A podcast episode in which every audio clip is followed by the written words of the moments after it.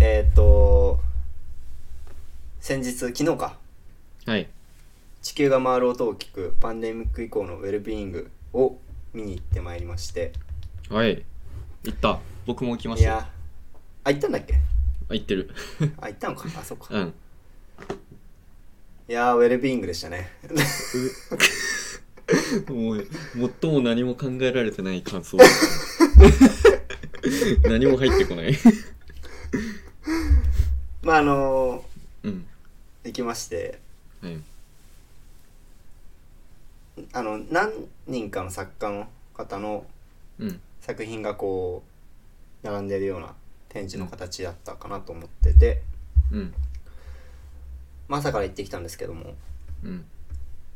あの何個かすごい印象的なのがあったのではい。どれを取り上げようかなと思ってるんですけどあれ、逆アートの見方が始まるかもしれない。 どれを、どれを取り上げようかな。解説されちゃう。いやいや あのー作家名とかちょっと覚えてないんですがうん。あのー洗脳されるうん。違うわあのー暗い部屋でうん。あの催眠をかけられてる人がずっと喋ってる作品があったと思うんですけど、あったね。モニあターれは3つ並んでて、そう中になんか、ふ不出来なロボットがガシャガシャしてるやつ。そうそうそう不出来なロボットとうん。 3人の人が話してるディスプレイがみあバーンってあってうん。でその人たちは催眠にかけられたっていう体でうん。こうあのその催眠術あその催眠術師うんとし,、している人が、うんこれをしてくださいっていうことに対してやっぱりややるとうん。それをしゃそれを話していると泣いてくださいとか笑ってくださいとかうん。っていうところうん。っていうみたいな作品だったんですけどうん。すごいですねこう考えたのはあうん面白いなと思ったのはこう、うんあれですねもうその催眠術うん催眠をかける方うん。は人間の声なんですけどうん。でも人間の声とはいえそれを作っているうん。その言葉を作っているつまり催眠の内容ですよね寝てくださいとか、笑ってくださいとか、作ってるのって今って AI もできるんですよねやっぱりそれは、うん。うん。って考えた時にうん。なんか催眠にかけられるでもし仮にその催眠の言葉の内容が AI によって作られてるとしたら、うん。めちゃめちゃなんだろうそこに人間としての主体性はどこにあるんだろうっていうのをすごいこう考えましてああ、怖いね。そうめっちゃ怖いなと思って、つまり機械が作ってる言葉をに催眠さ,、されたうん。でもうちょっと言うとこう日々こう触れてる言葉って今人間の言葉だけじゃなくなってる社うん社会、AI が作ってる文章もあるはずなの絶対うんニュースとかね。ってなった時にじゃあこれをなんか頭に仮にどっかの情報をインプットしてそれが人間のものなのか AI のものなのかっていうのをうん。こう判別せずにでもそういうのってだんだん頭に残っていくじゃないですか暗示ででなんかこうん。う。うんふとした瞬間にこう暗示的にこう現れるみたいなことがあると思うんですけど、でそれって誰の言葉なんだろうみたいな人間なのかみたいな、うんでそもそもじゃあそれってそれがもし仮に AI の言葉だったら人間って人間が主体的にこう、うんなんだろうな意思決定してるとはいえそれって実は AI の意思決定なんじゃないかみたいなはいはいはいはい。みたいなことを考えてもう面白いと思っ てああ、いいね。いやすんげえ面白かったあれあの、うん。あの作品はですねいや本うん当に好きだなと思ったしうん。いろいろこう、まあ、僕もこうエンジニアとして働いてるのでうん。領域としては近いなと思ってうん見てたんですけど、すごいねこう考えさせられるようなうん。でその上でじゃあ人間まあウェルビーイングっていうのがやっぱり主題なんで、うんじゃあその主題あウェルビーイングを実現するえっと、んえっとまあ精神的にも肉体的にもうん社会的にも、えっと、うんゆ豊かであることっていうのを実現するって、まあ一つこう主体性みたいなのを持つっていうのが今のこうテーマになってると思うんですけど、じゃあその主体性ってどっから生まれるんだろうっていうのをうん。すごい考えたうんうんうんうん作品なるほどね。うん、なんか主あ体、れはね、うなんだろうそう主体ってなんだみたいなことからすごい考えさせられた作品だったなと思います。なるほどね。あ、いい、すごいいい考察な気がする。そう俺はそめっちこまで読み解かなかった、そのゃ作品。なんかウェルビーイングっていうところからそのあの暗示にかけるうんんっていうところ、そのさっき主体性っていうところがあったけど、うん果たしなんかその暗示にかかってる状態が幸せな場合もあるわけじゃない。ああそうねはいで、はいはそうでか感情のコントロールがされてとかなんかそういうところでそのよりよりよりよく生きるっていうところの最高としてのあの作品のピックアップだったのかなとかないろいろそういうことを考えてその暗示にかけるかけられる確かに確かになんかそう、うん、あのなんだっけなちょっとどの哲学者の言葉か忘れたんですけどうんえーっとちょっと余談なんですけど僕あのアニメ最近すごいなんか見るの再再燃アニメ熱が再燃しててなんか一時期すごい見ててちょこちょこ再 燃そうちょめちゃくちゃアートの見方でちょこちょこ そう進撃の巨人やらなんやら、そううんで最近まで見てたのがあ今も、うんまだ次あるのかなあの「ようこそ実実力主義の実力主義の教室」だったかな、うん、うーんみたいなアニメがあったんです結構可い愛い系のアニメあの女の子が出てくるようなアニメなんですけど、い、うん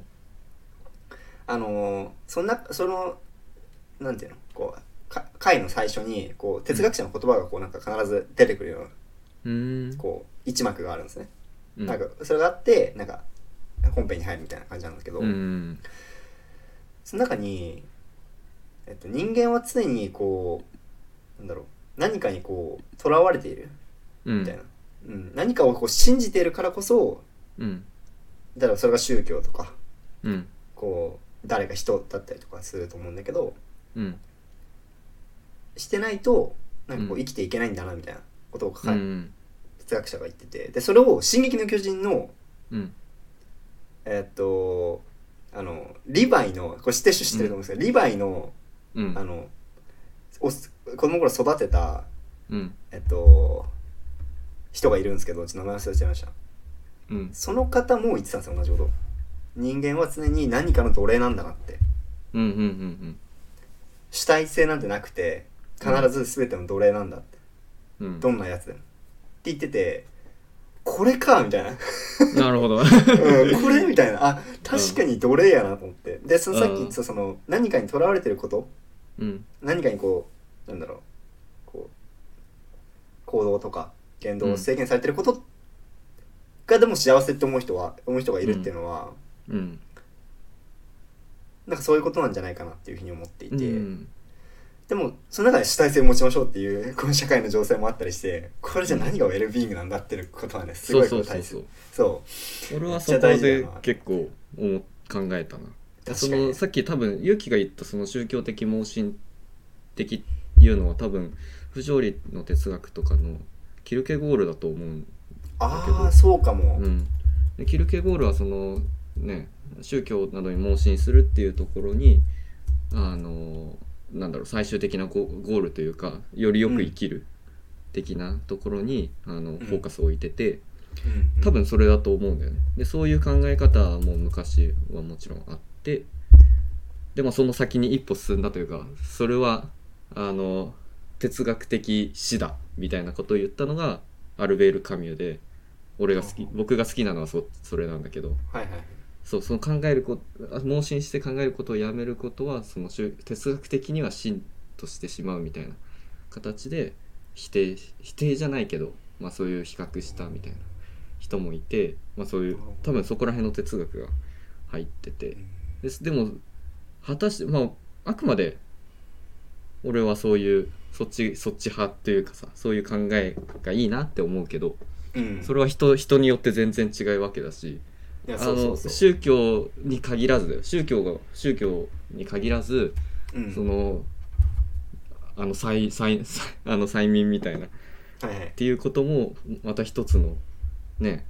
幸せの形ってなんだろうっていうところを再考するウェうんルよりよく生きるウェルビーイングってなんだろうっていうところを再考するのにあ必要なピックアップの作家だったんだなっていうのを考えながら見ていましたね。そうね、本当に素晴らしい。そうあの作品というか作家のあれだなと思って、意図だなと思って見てたんですけど、うんまあ、こう全体は全体としてはあれだったよねこう結局その、まあ、いろんなこうなんだろう結構こう既存の枠組みを、うんに対してのこうあり方うんとか既存のものに対するこう疑うん問とか、うん新たな捉え方っていうのが結構こうし、うん全体的な主題としてはやっぱあったかなと思っててうんで思ったのはこうウェルビーイングってなんかこう、今ってすごい恵まれてる時代っていううことんうんにまず気づくことから始まるんだなっていうふうに思っていてはいはいはいはいでそれってそなのるほど例えば、まあ、例えば作品の中でこう歩くだけのあの風呂の中を歩くだけの動画があったと思うんだけど、 あれあめちゃくちゃ面白かっあ れめちゃめちゃ面白い。あ、でもこれ、これずっと見てるの大好きだ、これと思って。でうもん、何を言ってるかっていうと、たうんあその風呂の中で歩いている、うん歩いて、そのなんか、イメージとしてはその深海一番深いの、うんななんとか。マリアナ海峡マリアナ海峡、そうんう。の何メートルまで歩くみたいな。うんで、一歩60センチとしてみたいな、こう、ルール作りをしてやってたんですけど、なんかそれができていることうんがどれだけ日々ありがたいのか。うんとかこうなんだろうな当たり前になりすぎてることに対してやっぱりこう気づく、でそこに感謝できるってことうんが、こうででもそれってウェルビーイングだよねっていううん結構その主題が、はいなんだろう、うん結構それこそ前半ですねそのかあのうん入って左から入って 左からとか言って、うん あの森ゆうの左から入ってうんで前半の方にはそういう主題のものが多かったかなと思う。うんうんそうだね後半の方はちょっとまたちょっと違った主題だと思ってるんだけど、うんでもこうその当たり前のものとか既存の枠組みとかうんに対していかに気づけてうんありがたいと思えてうんじゃあそれをまた知った上でじゃあどうするのかっていううんあその上でじゃあ自分は何が一番こう幸せなのかじゃあその既存の枠組みだけでいいのかうん新しいものを作りたいのかっていうのを考えていくことがウェルビーイングじゃないかなっていうのはすごいねこう美術館を行って、うんうんうんあこの展示を見てこう感じたとこですね考えたとこですね、めちゃくちゃいいフィードバックじゃないですかうん俺もこれ論評書けるわと思って書いたらいいよそうです書いてとか書いたって言ったらあまあごめんちょっと後で、後でピーと、ピーとしとくわ。うあの、それ、それだとさ、なんかこうね、その、す強度が出るじゃないうん、サそうだービねスとそしうて。だねうんわ。かるわかるそう。そのそういうこそういうまあまああのまあいいや、うんそういうことをやってる人だからね そうそう。いい、いいですね。うん。ビールそれはちょっとビールってまあ、んまあ、あの会社の人も別に会社の人も知ってるんでいいんですけど別にあ、そう。今一応はい P 入れとくわ。はいはい。どうもいや、いい、いいですね。いやめちゃめちゃ良かったうなと思ん。いうし、うん、や、あれ良かった。いい展示だった、やっぱり。いやすごいいい展示だったあのうん。あの あの大理石にミルクあうのん注ぎまくる、注ぎ続けうるんあの作品も狂気だなと思って見てたけどすごい面白いなと思ってヘーゼルナッツのあの花粉集めるのとかね。 あそうそうすごく 誰かが息吹いたら吹き飛ぶぞっていう本当になんかいやでも なんか拭いたあるうん改めてなんかねその植物のうん営みじゃないけどさなんかうんいいな、いいなというか普段可視化されないというかちょっと車にかかってるとかはあるけどさあんなに綺麗な黄色をしてるんだって単純に感動したというか、でもそれと同時にやっぱこう生命のこう、うんまあ、美しさあれは美しさだったけどうんでも逆になんだろうあのなんだっけ誰だっけえっと名前忘れちゃったさくらの人えっとさくらああダミアン・ハッソあダミアン・ハーストそう、うんダミアン・ハーストはそうのん汚さとかうん綺麗っぽく見せて汚さとかそうそう そそううそのそそそこの説明を受けてたからもしかしたらこれはそういう意味なんじゃないか、うん、でもミルクだけだしなみたいあの作家そういう人じゃなさそうだな じゃなかったねそう見る皮から肉系ではなかったそう。 ダイヤハースみたいにねじれてない、曲がってないか もうちょっと純粋系純粋系のそう純粋系のうん素直な感じの作品だったけどいや面白かったなと思うな白い何かこうウェルビーイングなのかっていうねこうよく言われてるところら。うん。に対するまたこう概念の捉え直しみたいなところはそれできたかなと思って、いい展示でしたいやー、よかったよかっ行ってよかったですぜひ皆さいんやまぜひ皆さんかかうん会期来ちょっと話したいね来月までかなた。あ、来月までか。いやー、もう取り上げたい、あ話したい作品結構あるんだけど、あるあるある、うん、ちょっと時間めちゃくちゃ伸びちゃうか そうまら、あこ 番れは外これ編でになっちゃう。うん。そうねあのうんあれかなあのー他の展示と一緒に展示、うん展示行ってきたよ会を一回作った方がいいかもしれないですね、一回作った方がいい。ちょっと最近番外編が多すぎて、ちゃんとしたまともなやつをやろうっていうっ そうなんですよあなんでていうとこあのろからね。うん。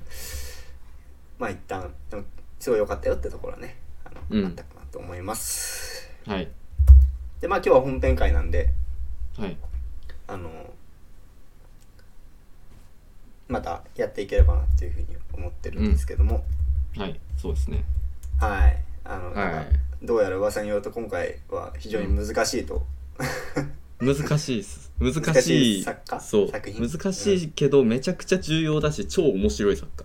なるほど。家うんはい。めちゃくちゃす、うん、僕はすごい好きな作家ですねはいはいはい。じゃあちょっうとんその作品を取り扱っていきましょうかというところで。はいはい。じゃあ作家作者名ははい。えっ、とロバート・ラウシェンバーグラウシェン。ラウシェンバーグ作品名はモノグラムですラオシャン、ラ、ラオシャンロン思い出した。ラウシャンロン。うんラオシャンロンはあれモンハンのねクソでかい竜、そう。 あの、RTA やりがちなやつですね。はい。うまん、あいいや。えっと、これですね。えロバート・ラウシェンバーグモノグラムモノグラム。これかあら見えてー。るこういうか、あ、あのー、あれですかね。うんこう、あのー、あのー、なんか、ひげ、ひげ、ひげいっぱいの、うんなんだっけこれ。ま名前が先に出てこなくてまずいですね。えっと、ハウルじゃなくて、ナウシカじゃなくて、うんえっと、あの、ジブリのあの、もののけ姫もののけ姫うんのあの、なんか獅一子番あ神の様、そう、獅子神様、そうそうそ。全然出てこ ないういや、びっくりすぎてるぐらい、もうちょっとダメだな。 これび多分っさくりしたよ。ゆうき20、30年後ぐらいに、あれ、これ、あれ、あれさ、ってずっと言ってる人になるかもしれない。 ちょっと、ちょっと周りで一番早く、そういう感じになってしまうかもしれません。気をつけた方がいい。はい、その時よろしくお願いします。あの、いや、ちょっと、もののけ姫わかんのない、そう、獅子は神い様みたいなやつですよね。そうですね。それにあの、なんか、なんかオレ、オレオみたいな靴のやつですね。俺、 そうそ俺う、そう。うんまあ、そうだね確かに、うん。オレオみたいなくっついてるわ。はい。 オレうオ。ん、ですね、えー、と今回は、えー、とロバート・ラウシェンバーグさんの、はい。えー、とモノ、えーモノグラフモノモノグラグラムでム。すねうん。モノグラムかごめんモノグラムですね、はいうん。モノグラム なるほど獅子神様とオレオうんとオレオ。 いうところで、 いやオレオやもオレオ、まあ確かに、う、うん、オレオだね。オレオでしょオレオにしか見えなくなってきた。でしょほらなんかそんなこと前あった気がしますけど、 うん。あーっとまずえっとそうですね前回まあ一旦ちょっと軽く前回の振り返りをするとあ前回はあれだったんですね、そのナブテックベースのやつだったんですねああ、そうだね。あ聞いていただいた方ありがとうございましたあのありがとうございます。はいで、まあ、その前回はですねあの本編というところでリチャード・ハミルトン一体何が今日の過程をそれこれほどに変え魅力あるものにするのかみたいな確かそんなものだった気がするんですけど、うん。あのそれをやってましたやってました。はい。で、えっと、まあ、ハミルトンはですね、うんえっと、こう、日々のこう、あの、全然、その、なんだ、その前にやってた、えっと、ニューマンとか、うえっん。と、ロースコとかと全く全然違くって、うん。えっと、まあ、いわゆるこう、あの、ポップアートの、こう、原、あの、ちパイオニアみたいな、まあ、その起源になった人、うんうんまあ、パイオニアってわけじゃないから、起源になった人、まあ、パイオニアと言われてる感じかな。うん。あそうなんだうんうん。まあみたいな方でしたとうん。でまあ作品としてはこうあのーいわゆるこう庶民あアメリカの庶民の日常っうん。ていうのをこう、まあ、いろんなこう要素を組み合わせてうん。こう作品にしているまあその裏にはこう、大まあそうですねその頃はなんで、えっと、大量1960年ぐらいかななんで、うんこういわゆるいわゆる工業性が工業工業がめちゃめちゃ発展してたくさんのものが作れて、たくさんのものが生まれ埋めてっていうところ、うん。の時代のこうそこに対するこう筋肉アンチテーゼっうん。ていうのをこう投げかけてるような作品だったかなと思います。ではい。あのーまあすごいこうなんだろうポップ本当にまさに言葉の通りでポポポップな作品というかうん。うんあのーその後のねなんかマリリン・モンローの有名なやつとかありますけどああいうののうんこう起源になったってもまたいなったったらまさにその通りだなっていう思うようなこううん作品だったかなと思うんですけど、はえー、いと今回は、えー、と全然ポップじゃありま せん全くポップではありませんまず全ポ然、ッね、プではないねうんうんポップじゃないねだってもう、うん多分ねうんなんだ造形かなこの獅子神さんは、こ造れは形なのかな剥製ですね剥製っていうんですねああ剥製ねなるほどうんまああの獅子神様の顔だけあってうんでまあ俺をらし俺をらしきものうんにこう突っ込まれてるような ビジュアルで下には、うんなんだこれなんかななんて言うんだろうこれこううんそんなにあでも普通に塗ってるのか板、うん板に板にいろいろぬりぬりしてるんですねうんきっとうんうんぽいねうんうんうんうんうんうんですとで結構なんていうかなまあポップアップの文脈では全然なくってうん具象のもの、うんまあ具象まあその作品全体としては具象ではないあーえっとそ世の中に存在しないものではあるんですけどもうんまあどっちかというと具象抽象よりはうんの作品群うんですかねあこれちょっと今見てるサイトでちょっとちらっとネタバレしちゃったんですけど、フルタイヤらしいですねこの俺をあそうですうんフルタイヤちょっとネタバレしないでもらっていいですかあすいません フルタイヤらしいいや見ちゃ見えちゃったよあのですとうんタイヤですなるほどオレオじゃないまあ、俺俺はこの時代にないと思うけどなああーどうなんだオレオって何年からだ確かに俺はあんのかなこれ何年大衆文化のあれ象徴かもしれないよああ確かに逆に、うんまあ、どっちかというとポップアートの方に出てきそうなおだって1912年からだよえじゃああるよじゃあ まああっても使わんのよな多 分あの新解釈かもしれないこれがオレオに見える確かにこれで論評書こうかなこれは絶対うんいいオレオですっていう論評のうん絶対オレオ です意地でも証明していくそうラウシェンバーグの、 これはオレオですってうんうんまあ、タイヤだというところで、う本ん当はまあタイヤだったというところでうんうんまあでもタイヤってところ確かにその大衆性みたいなところ、うん大衆性というかなんだろうなこう、まあ、世の中の工業性とかうんそういうのはこう読み取れるかなと思ってるんですけど、こうの、んこの獅子神様ねどうしたもんかな、こいつ ね困ったえねなんで急に獅子神様出てきちゃったんだって話なんですけどしかももう作品の形態が今までと違いすぎないそうなんだよもうね、うん絵とかじゃないよもそうう出ちゃってるもう出ちゃ浮い浮いちゃって るえ浮いてるんだよねこれ多分う浮いてるあれこの黒乗っいうんあ乗ってるのかあはいはい、うん乗ってるのかそう立体になったんですよねまああの、ジョシュアの泉とかも立体でしたけどうん立体になってうんで今までの文脈を踏まえると、うんまあ、無意識ってのが、まあ、無意識はだいぶ前かもあの、まあ、うん無意識とか、うんこう抽象表現うんえーっとポップアートうんでまあ絵画そのものというか作品まあ絵画かあのうん時点では、絵画そのものがこう目的になっているみたいなところうんあったかなと思うんですけど、うんまあ、絵画ではまずないですよねそうなのかな絵画なのかな下いにやかあるのはああまあ下はなるのはまあ絵画っちゃ絵画ですねでもキャンバスの外うんにもこうもう出ちゃってるうん出ちゃってるんですよね。うん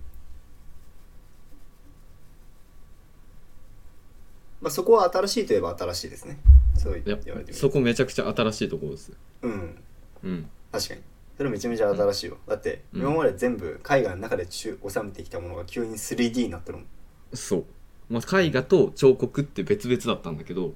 ーん。うんこれガッチャンコしちゃってるからああ、まあそういう意味で言うと、こうんう、あれですね。こう、まあ絵画の境界線というか、うんまあ、造形の境界線でもあるかもしれないですけど、同時に。っうん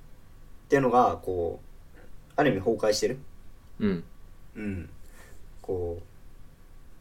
「え」って「え」ってこれやんっていうところとか、あーまあ彫刻ってこれやんっていうところからうんいや混ぜちゃえばいいじゃんっていう、うんうん、すごい安直だけどでもうんあのなんだろうそこにそれをやった人はいなくて今までうん確かに今までどっちかだったねうんうん確かに作品のでもどっちが先なのかっていうのはあれだよねたなんか気になるところだけどねつまりうん絵画が先なのかうん彫刻が先なのかっていうというとなんかこの作品うん絵画ベースでうんあそう彫あ絵刻が画ベースだと思ううん上絵画ベースかうん、うん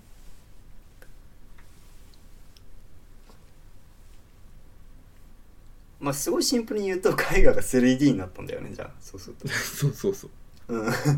うんあ元々まあまあでもさ2次元だったものが3次元になっているっていううんででもそうするとこの絵とうんこの獅子神様のこの 獅子神様ではないと思うんだけどヤギかうんうんヤギヤギのうん関係性が全然分かんなくてうんああでもちょっと待てよタイヤの中にヤギかなんかこうなんだろうこう紅葉ああの僕もともと長野にいた経験があるんですけど、はいえっと家の近くを結構鹿が走ってまして うんうんなんかそういうこうんうんうでもそこって車が通るしうんだからこうこのタイヤの中に入ってるっていうのはうんなんかこうこのヤギが引かれたとかうんこうなんだろうそういうこう自然とあ自然、あ人間が自然を壊すうんとかこうなんだろうねどんどんこう介入していってしまっている。うんまあ、例えばこの時代って多分ここ公害とかさそういうのも多分すごい時代だったから、うん今よりもずっとあその象徴としてタイヤがあって、うんまあ、タイヤつまり車、で車はガスを出すみたいなうんみたいなこうそういうこう皮肉とかアイロニーを込めたよ、まあアイロニーを込めてうんでかつ作品の作り方としてはこう絵からうんその具体物を浮かせるうんで下に下の絵はえっと具体じゃなくて抽象なので、まあ、よく見たらうんうん、その具体と抽象をどうごちゃ混ぜにするのかっていうところのうん作品うんで、まあ、思ってるのはちょっとまあすごい規模ちっちゃいけどうん場を生かしてるっていう意味で捉えるならば、まあ、インスタレーションみたいなところにつながっていくのかなって思ってます、うんうんうんうん、そうですね空間を生かすってことだからねうんなんかもうだいぶ現代美術いろいろ見てきたしまったせいでこれの革新性がちょっと薄れてる気がする確かにねいやちょ本っ当とそうだ研よね鑽うんちょっといろいろ見すぎたのかもしれないうんちょっとそそうう磨きすぎてる可能性があるねこれうんそう いい意味でそうえまあ今までの作品からしたらさえうんいやそうさっき言ったようにそのうん 2D と 3D の合体じゃないけどうんうんうんその絵画から飛び出しちゃってるみたいな、はい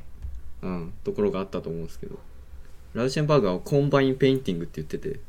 コンンババインインペインテうィンん、グ結合合体合わせる、うん、結合、ううんん で、まあ、当時アクションペインティングめちゃくちゃ流行っててっていうかもう、はいはいで抽象表現主義万歳みたいな うん時代に漫才ね頃を出したんですよね。なるほどねうんチ、ャレンジングそう全であくの逆のものうんこの前のさあのこの前はイギリスだったんだよ、はいはいそうだねうん、舞台がね今回はアメリカに戻ってきました、おおなる ほどうん、であの抽象表現主義がいっぱいこう出てアクションペインティングとかだらけだったところにこれがボーンとやってて当時は見向きもされなかったみたいなんだけどでしょうねうんだっ そうて全然全ん然全然抽象まあそう絵に関しては抽象表現抽象そ表現主義なんだけどそうなんだよ、そうでもうん上に乗ってる具体、うん 3D になってる具体具体具象についてはまあうん、うん抽象じゃないよねそうだからそのアクションペインティング的な作品の上に日用品とか既製品とか廃棄物とかあーそのポップアート的な源流になるものはいはいはいはいがはい置かれてて、うんまあ、そのラウシェンバーグはせ芸術と生活のギャップを表現したいみたいなこう芸術とは生活の中にあるべきだしみたいなっていうところでこっちはこっちでアメリカのポップアートが始まっていくなるほどね、そうはいはいはいはいはいはいではいはいはいはいそうまあ、まずそもそもその絵画と彫刻を合わせるっていう発想がもう新しすぎたんだよね、うんデュシャンがさデュシャンが便器持ってきたじゃんうんあれレディメイドって言われてそのたまたあれも大衆文化だよねうん先駆者的すぎたんだけどでそれをそれをまあ元にしてるというかさその文脈があるから、その既製品を持ってくるっていうところがあってでキャンバスに置く、まあ、置かなかったりその壁にかけてあるのにくっつけたりするパターンもあるんだけどこの代表作って言われてるこのモノグラムは床に置いてある、まあ、それってさポロックが床で絵を描いてたのとかともリンクするし、なるほどねでではでその抽象まあこれは意図してるかどうかわかんないけど抽象表現でか書いた作品の上に乗っけてるっていうその上下関係とかもあるかもしれないしそのあ挑戦的だったんだよねそのあ今の抽象表この当時のアートムーブメントに対して反発的だったうんうんうんうんうんそうね、反発だからそうういうひ皮肉がこもってるのかもしれないっていうのもあるし、面白いまあ、うんその動向としてはネオダダって言われてるんおなんかだああれなんそかうダダイズムみたいなのなかったっけダダイズムデュシャンですよあダダイズムがデュシャンかうんあそっかでそれはあ,、ね、あのでネオね、うんそうネオダダっネオダダねて呼ばれてるんでそのダダってさそのなんだろう当時の政治とかもそうだしいろんな制度に対しての反発心とかうんその反ダダダイズムは反芸術だったわけなんだよねうん芸術っていうものの概念を問い直すみたいなうんうんうん、何が芸術でみたいな芸術なんてぶっ壊せみじゃないけど、 はいはい芸芸術は爆発だじゃないけどうん、それはまた違うんだけど、あそうかうん、そうまあででデュシャンが便器を置いてみたいなことをしてたわけじゃうんうんんでこれはネオダダって言われててまたそのその時代が進んだ後のダダうんうーんでそのまあその抽象表現主義とかの絵画作品やらなんやらを、まあ、否定したというか反発した、うん絵画ってなんやねん彫刻ってなんだっていうところを、まあ、まずそもそも2つ合わせることによってその境界線が曖昧になるうんうん例えばこれが壁にかかってたら絵画なのみたいになるじゃん今これ床に置いてあるから彫刻らしさがあるけど壁にあえたのにくっついてた場合って絵画みたいなそういう意味で絵画の意意義をこう再定義するというかなるほどな壁にかかってるから絵画なのかそみったいあーじゃあだからなうんまあまさにそのえっとなんだっけロスコとかうんまあさもう本当に部屋部屋からもこううんこうなんだろうなコンセプトとしてうんこの部屋じゃないとダメだみたいなでかかってないとダメだっていうものだった、うんとこに対してうんラウシェンバーグちゃんはうんラウシェンロンうんラシラャンオシャンロンラオシャンロンか、うんうんまあ、ラウシェンバーグさんはうんいやいやえ絵がかかってるなんて誰が決めたみたいな、そ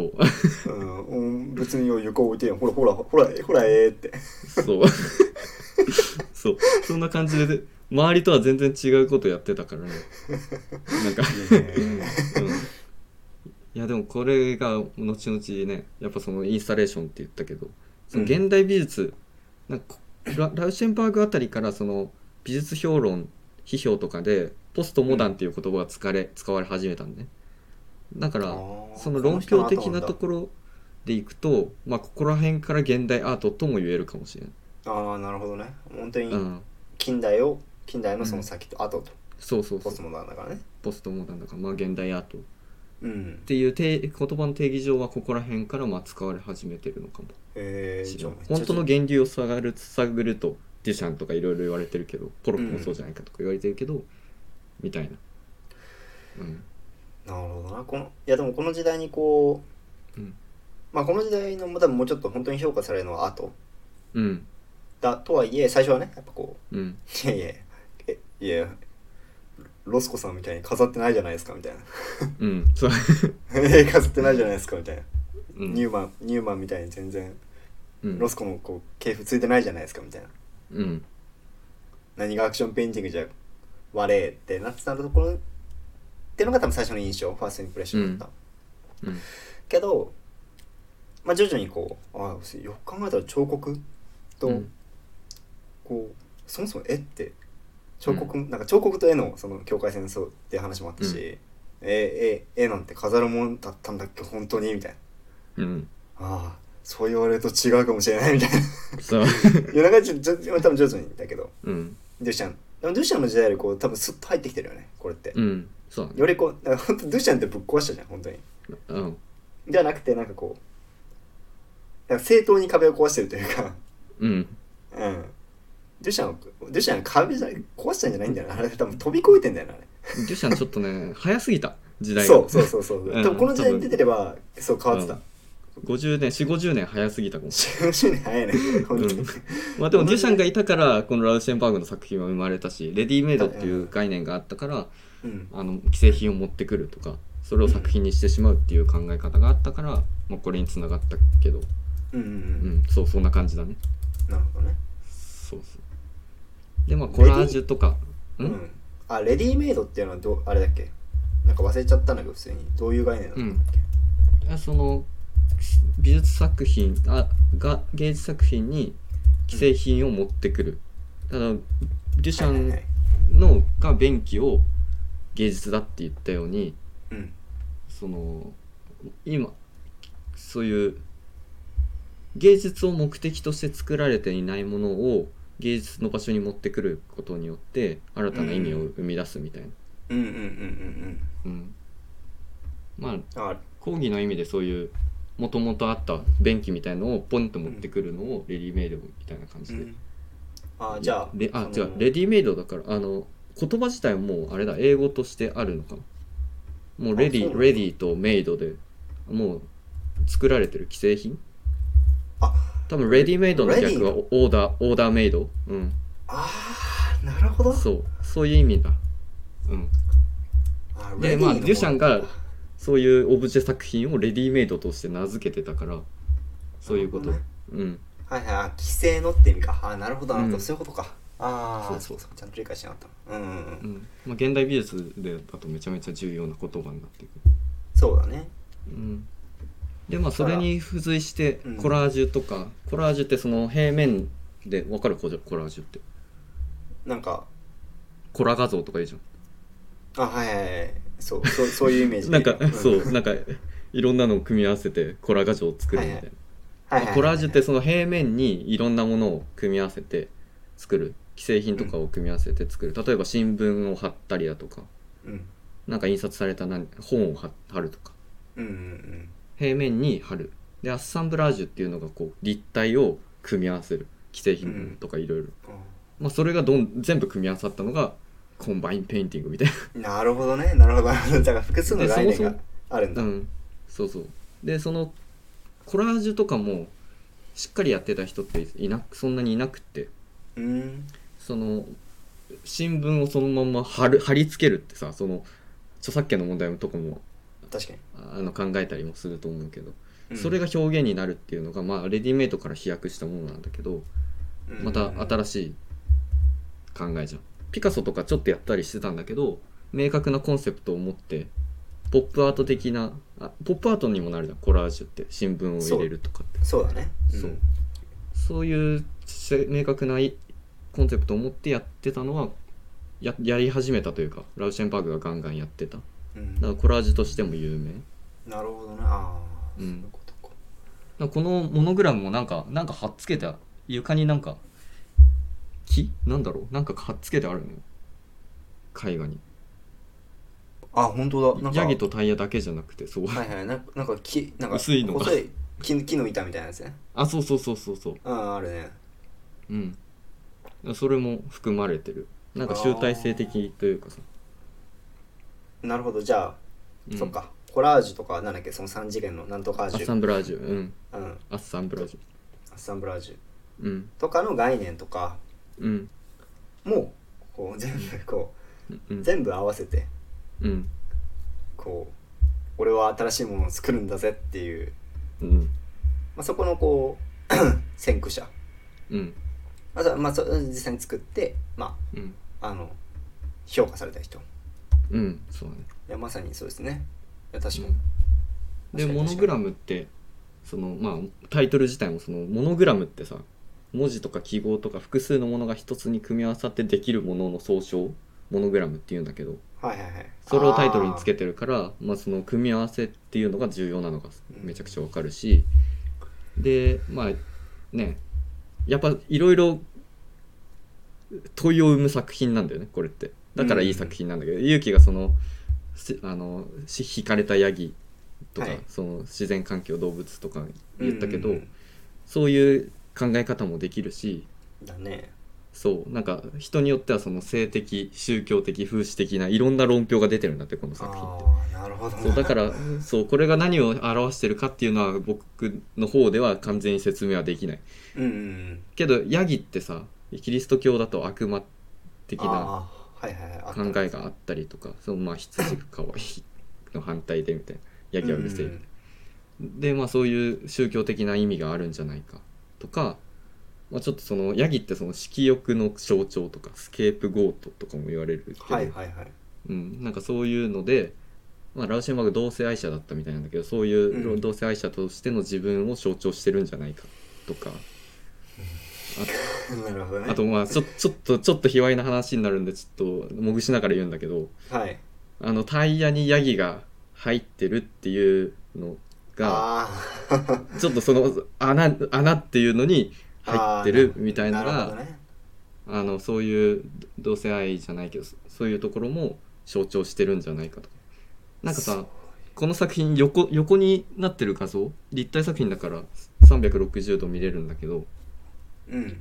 ヤギの後ろにさあ横横から見える作品でヤギの後ろになんか丸っこいもの落ちてないあ落ちてるこれテニスボールみたいなんだけど、ああそうなんだああ、うんはいテニスボールみたいなんだけどこれもうなんかあれにしか見えないじうゃんんもうあれですねうん、いでやそ本当こにそれが出てるから、まあ、その肛門のあれあれみたいなうん わかるああそううんかなるほど同性ね愛の、うん、だっしていうのとかも入ってるんじゃないかとか、あうーんまああと色うん今関連画像でちょうどなんかグググーグルで調べてて関連画像で出てきたやつでこう,、こういわゆるこう四つん這いうんになってるう姿みたいな、んうんでその真ん中のこの円がさタイヤがさ、うんこう、うんいい仕事してんだよねこのこのいや本当にこう、うんまさにその束縛とかうん拘束とかをこう表現するようなうんこうなっててまあそれはまあ男性でも女性でも同じだけど、うん四つん這いになってる男性女性っていう、そうだから本当にじゃ、あまあ、風刺的そのね大量消費あさっきの勇気が言った多分その車によって死にう行くん動物とかっていう風刺とかもあるだろうし、うんいろんな風刺がある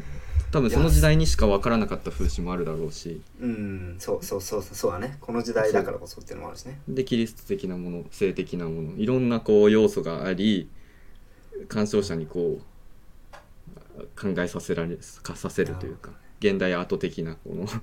考を生む、いやーすごいなー、うんいやーすごい素晴らしいなるほどうん、なんかそういう点でやっぱすごい素晴らしいよなってでそこんそういうねコンセプトというかそういう考えさせるこれの意味を考えさせるのと同時にあのアートとして新しいことをやってた当時はうんものすごく新しいことをやってて、でちゃんとそれをコンセプトしてコンセプトとしてやってたタイトルからそうだしコンパインペインティングと名付けてやってたうのんもそうだしでまあコンパインっていうのがねまたその結合ってああなるほど いやーもうねいろんなこそうことを考えさせちゃうよねこれはねもうだからそうだからもうあの全部メタファーーだらけなんよそうえー、本当 そういやーだからまあすごい俺はさ結構いろいろダミアン・ハーストのテンションの上がり方もあの聞いててわかると思うけどこういうメタファーだらけな作品大好きでさ、そうやね、そうそういう意味でも好きだなっていううん作品ですね、確かにね、うん確かに確かにまあちょっと崇高あなー芸術でそういう下品なこととかもやってしまうのが面白いるほどうん芸術芸術だならではの表現方法だし、うんうん、う、うんん、わかる面白さでもあるかなって思う、こうんうそのウェルビーイングの作品群行ってもなんかこう感じたことだけどやっぱりこううんあ作品群見ても感じたことだけど、うんやっぱこうさっき言ったようにこうどの時代でもさうんこう考えさせられる作品っていうのはやっぱこう価値がすごいあるなと思っててうんうんで各時代によってやっぱこう考えることって全然違うでもそれその作品を通して考えること全然違うんだけどうんでも今でもこの作品って何十年前に作られた作品だけど、俺らにこういうことを考えさせたりとかうん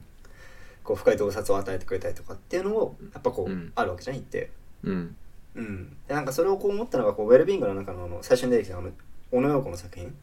うんあの文章あのね、うんあの文章だけの作品だったけどうんであれもさなんか多分あれも50年同じぐらいの多分もうちょっと先かぐらいの年まあ代に作られてる、もうちょっともうちょっと先かそうだよでねもでも同じぐらいうんうん、でも数十年前なわけじゃんもう俺,、うん俺ら生まれる前のような世界の話なんだけど、でもそこを通してう今ん俺らが感じることってやっぱあるし、うん考えることとかうんあるし、問いをう生むようなこともやっぱあるしうんでもその当時もやっぱその出した当時もやっぱこう考えてることが別にあってうんっていうなんかこうそういうなんていうのかなこう一言でね言えないけどこう汎用性みたいなうん時代を超えた汎用性みたいな、うんうん、問いを生み続ける力みたいな、そうそうそう、うん問いを生み続ける力みたいなのがなんかこううん名作にはやっぱあるなっていうふうに思って、うんでそうそういう意味ではこの作品をめちゃめちゃ言うめ ちゃめちゃやっぱ素晴らしい作品だなってなんかそううん思ったりしてしてる今。いやそうそうそう本当に小野洋子の作品も良かったね、いやーいいっグすレグレープフルーツジュースああグレープフルーツかうんうんあれ本もあるから、うんぜひ読ん読むとめちゃくちゃいいと思あれうすごくいいあれね前どっかで紹介してもらって一回あそうなんだどっか読もう読もうと思ってたけどちょっとまだ読めてないんですがあぜひぜひ読もうとう読うんんもうと思いあますれめちゃくちゃいいよかん軽く読めるしうんそうそう娘の本ででそれではい終わると思うじゃないですか、はい終わると思ってちまょっしとたもう一つラウシェンバーグで取り扱いたい作品があってですね どうぞちょっと時間的には大丈夫ですかあのうん僕がラウシェンバーグめっちゃ好きってなったきっかけの作品をちょっと紹介したいと思って、う今ん、回2つね作品そうあ2つだけど、まあ、こっちはサブでいいよあーはいこっちはおまけみたいおまけねな感じで、うん、でロバート・ラウシェンバーグのえ「消されたデ・クーニング」っていう、やってんねう、どっか聞いたことない名前聞いたことある名前だなんけど 聞いたことあるなこれかうわ やったなこれあのね YouTube とかに動画もの残っててさえすごいそれ見るそれ見てやば面白いこの人って思ったのがきっかけなんだけどそれも後でリンクリンク共有するから貼っといてほしい、うんえそれななんなんで急にこの喧嘩売ったんこれ まあ女いやこれ喧嘩売ったんじゃないんだよ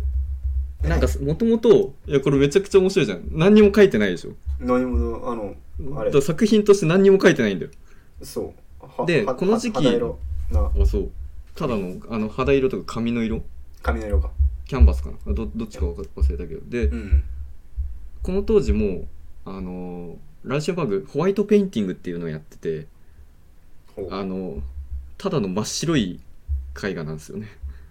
で白い絵の具で塗ったあ おうなるほどねその抽象表現主義とかのまあ乗っ取りつつもアンチになるというかはいはいはいはい皮肉になるうんそのああいうい色一面とかでバーンとなってる作品たちをの あの流れに沿いつつ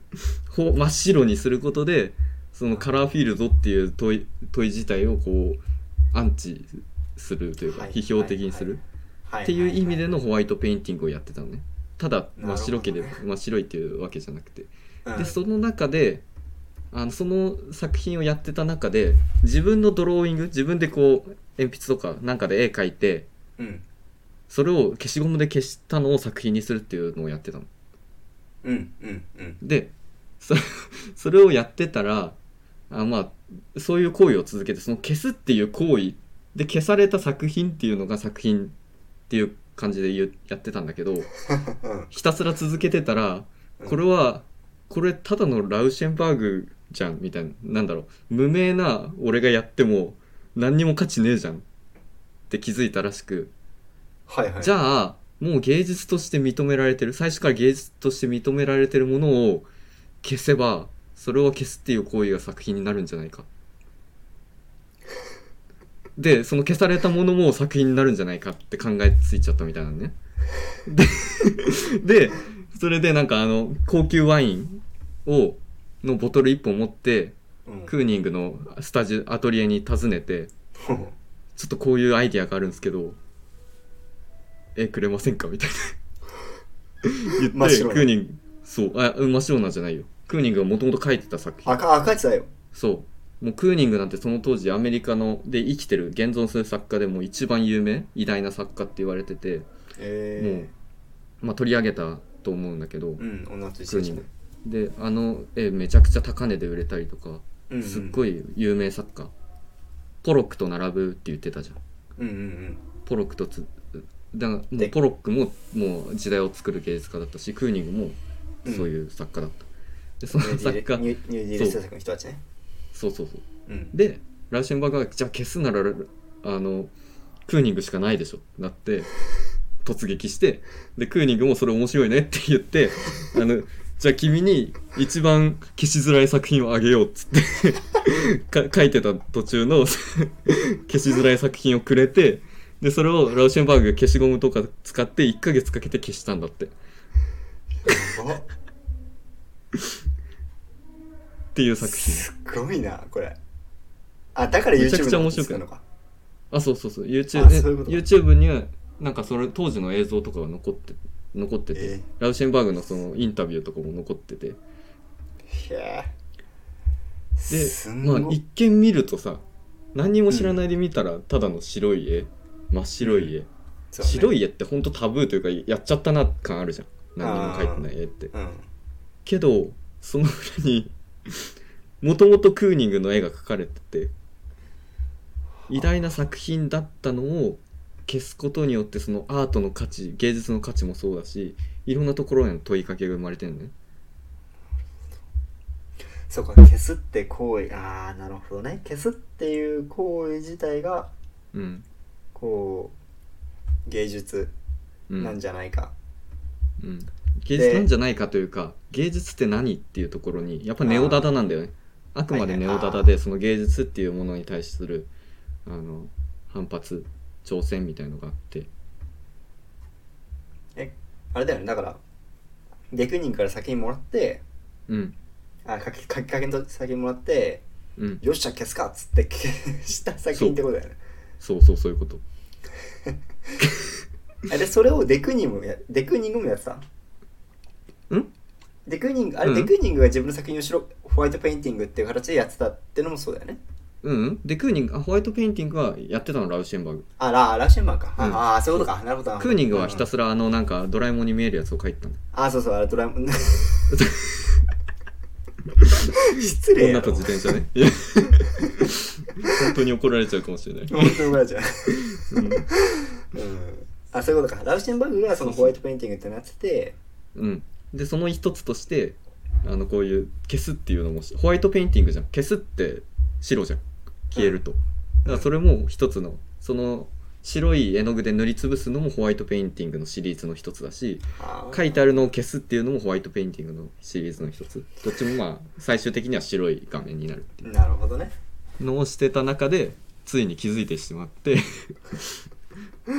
クーニングのとこ行ってやってでこれは結構ね話題になったというかさいやそりゃそうじゃん美術界で、あの例えばピカソとかダ・ヴィンチとか有名だった当時のそのくらいのレベルでクーニングってうんでそういう作品を消しちゃったみたいな大事件大事件大事件だけどそいや大事件だけどすごいね、うんいやこうけ消すあー消すねうん消すってこといや面白でいそのアクションペインティングがさ、だんだんポロックとかあのねロスコとかもそうだけどその物質そのものが大事になってったりとか物物質そのもの体験ってなってたその物質をの再定義というかさ物質をまた考え直すっていう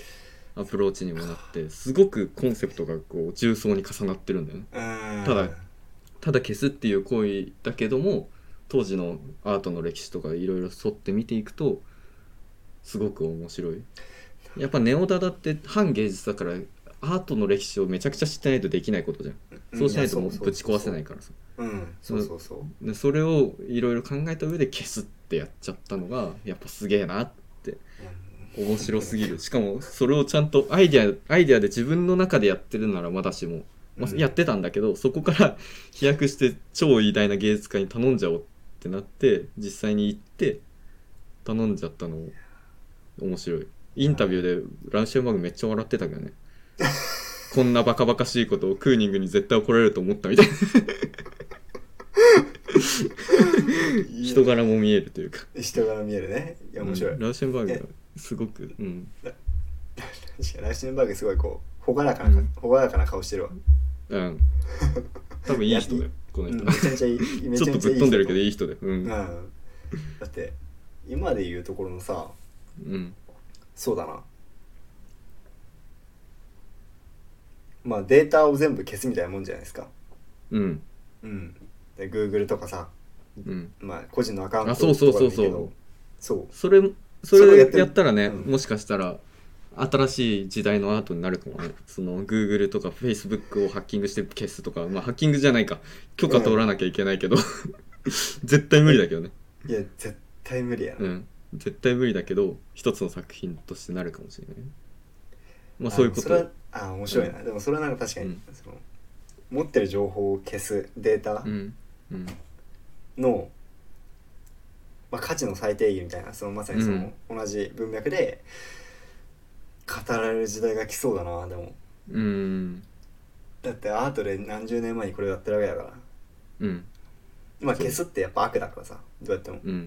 で例えばそれがこう消してもうん。大丈夫っていうことうん。消してもその消すことに価値があるってことにもし世界がなっていくとししたならうん。それは認められるしうん。物を持つとかステータスを持つとかっていうところの最低う限ん、そうになっそてきのそうだなもとの思っにて、に対する最定義の究極形態だよねいや面白い、うん素晴らしいですねでなんかバンクシーがさ一時ニュースになってた時うん覚えてるかななんかシュレッダーでさこうバンクシーの絵がこう刻まれるっていうのがあそアれは知らないーけどト好きな人はちょっと知ってると思うんだけどバンクシーシュレッダーで調べてみて、うなんかさっき調べた時バンクレババンクシーも出てきたよあ出てきたうんなんかバンクシーがどうのこうのみたいなあそのシュレッダーのなんかわかんないけどうんああはいはいこれはバンクシーっていう彼自身がもう匿名なアーティストにめちゃくちゃあの価値が上がってる自分自身の作品をオークションで自分で出展したんだかな、自分でオークション出してうんオークションで落札された瞬間にシュレッダーが動いて自動で自分の作品が切り刻まれるって作品なんだけど、まあ、こういうところにも多分あのラウシンバーグの意思が継がれてるそうだねうん、ででもこれってその美術作品高額に今何億とかすごい高額に跳ね上がってる作品の価値の最低限にもなるし、うんアートオークションのあのに対する批判うんみたいなのもあとって、投機目的としてはねそうそうそうバンクシーの作品って基本的にこういうねあのネオダダ的な要素があるというかさ、うんうんううんん、批判的な要素がありつついろいろやってるまあちょっと飛んで現代美術のみんなが分かりやすいあのバンクシーやっちゃったけど、うん、そう確かこにれ見てさそう現代美術ってやっぱ面白いなってうん思ったでもんもこっから確かに現代美術が始まるっていうのは分かるねすごいこううんなんだろうもう問い直すその、まあ、さっきのウェルビーイングの話もそうだけどその問い直す対象がさ、もうどこも,、うもん、う無限やんもうん、そうだねだしうついについに既存のものを消し飛ばすっていう そうあと、うん、それも芸術なんじゃないかなって言ったらさうんなんかこう世の中に存在する全てうんのものの最定義っていうのは起こりうるよねっていううんってことをこう考えさせちゃうようなこう作品だなって思って。うんまあ、さっきのそのあれなんだっけモノグラフもそうだモノグラムかモノグラムもそうだけど、いやラウシェンバーグちょっとやばいねラルシンバーグやばいもう今の現代美術の本当にあの根っこの部分かなり広げてる感じ、うん、うんそうねデュシャンはめちちゃくちゃさ難解で さちょっと飛びすぎてたんだけどそれをよりこう芸術らしくやりつつコンセプチュアルもあってみたいうな、んうんうんうん、だかっらていう感じ、うん、そのあれだよねだからコンセプトとかも作ったってところでいくとこんあのえっとモンちゃんかモンドリアンかうんとかなんかその辺のこうあのコンセプト作る系のうんあの体系立てる系のっていうかうんそうだねシリーズとしてこそうシリーズとしてはなんかちょっと近い部分もあったりするよね、う,、うん、もうクーニングとかポロックとかさあのロスコとかもそうだけどさ、あれしかほぼ書いてないんで、もうああの型があってあれあれをずっと作ってるけどもうラウシェンバーグとかはいろんなこう表現を飛び越えて、うんこのシリーズはこれみたいな感じでいろいろ作ってる、デュシャンもそうなんだよねあれだけじゃなくていろんなそう何やシリーズものとして作ってるんだけどそういうタイプの芸術家ですね、でホワイトペインティングねちょっとさい最後補足なんだけど最近、近年なのかな、ホワイトペインティングの意味がどんどん変わってきてですねどういうこと近年いつだったかな、ラウシェンバーグが亡くなる前とかかなうんそれとそれともえちょっとこのシリーズこれはいつやられたかっていうのが明確に分かんないんだ分かんなかったんだけどうんそのホワイトペインティングただの真っ白な作品シリーズであ真っ白で何も書かれてないついに絵の具とすらも書かれてないただのキャンバスを展示したのがあってでそれはあの街の中で街にいろんな人にそのキャンバスた大体100人とかかな100人とかにキャンバスにキスをしてもらうっうんおおていう作品今の時代できねえよそんな こと、今無理だねうんそうだから真っ白なキャンバスなんだけど100人がキスをしているとかまあそれ100人じゃなくてちっちゃい作品だったら家族単位かもしれない、うんうんうんだけどそのまあ直接的には見えない多分なんか DNA 鑑定とかなんかすれば唾液が残ってるかもしれないけど、うんけど見えないんだけどそのキスっていう行為を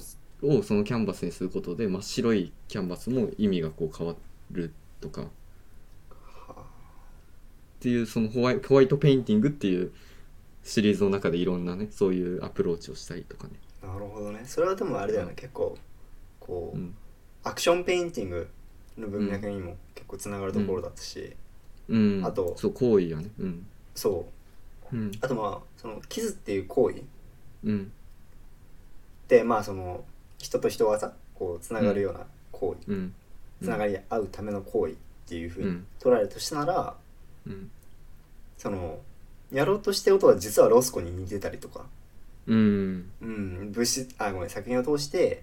うん作品という物質と通して何かこう心の底でつながりたい、まあ、それはそれは作家と自分とつながってほしいって思いだったけどうんそうじゃなくてそこに関わった人そう一つのコミュニティとかなんか関係性とか、はいはいうん、でそうこうそういう試みうんうんつながってほしいとかうんそういうのつながれるんじゃないかっていううんいやめっちゃ勉強してるこの人はすごい いやそうなんですそうなんだラよイフシェンバーグすごいラーシェンバーグすごいんだよでもう一人いやねこの時代あのジャスパー・ジョーンズっていう人もいたんだけどうんまあ代表する2人のネオダダ作家と言われうんてうて、んまあ、ジャスパー・ジョーンズは紹介はしないんだけど本当はしたいんだけどねうんちょっとそそれまで紹介してたら本当にいつ終わるのか分かんなくなっちゃううからんまああの、うん2週目以降やるでもまあジャスパー・ジョーンズあのあれ DIC 河村記念美術館にも一つ作品がありましたあそうなんだうんこの前あったあったあったなんか銀色の旗はフラッグっていう作品が有名なんだけどさあったかな全然覚えてないなうんとねあれって誰の横だったかなフランク・ステラの横だったかな忘れちゃったけどまあその作品がああったりねうーんだからこのね時代の作家の作品勇気はもうすでに見ているうんううんんそうね か DIC 河村県民図鑑見ちゃったからもそうああれすごかったからね いい感じに、うん、ううんそうそうそうそうそうアメリカ美術をはいっていう感じですいやーいいあれでしたね作家でしたね、いい素晴作らしい作家です、品いやさいやー素晴らしいうんロバート・ラウシェンバーグあれだねもう亡くなってはいるみたいだけどうん、あの作品あのなんだあれ古典とかうんもし作品まだ残ってて、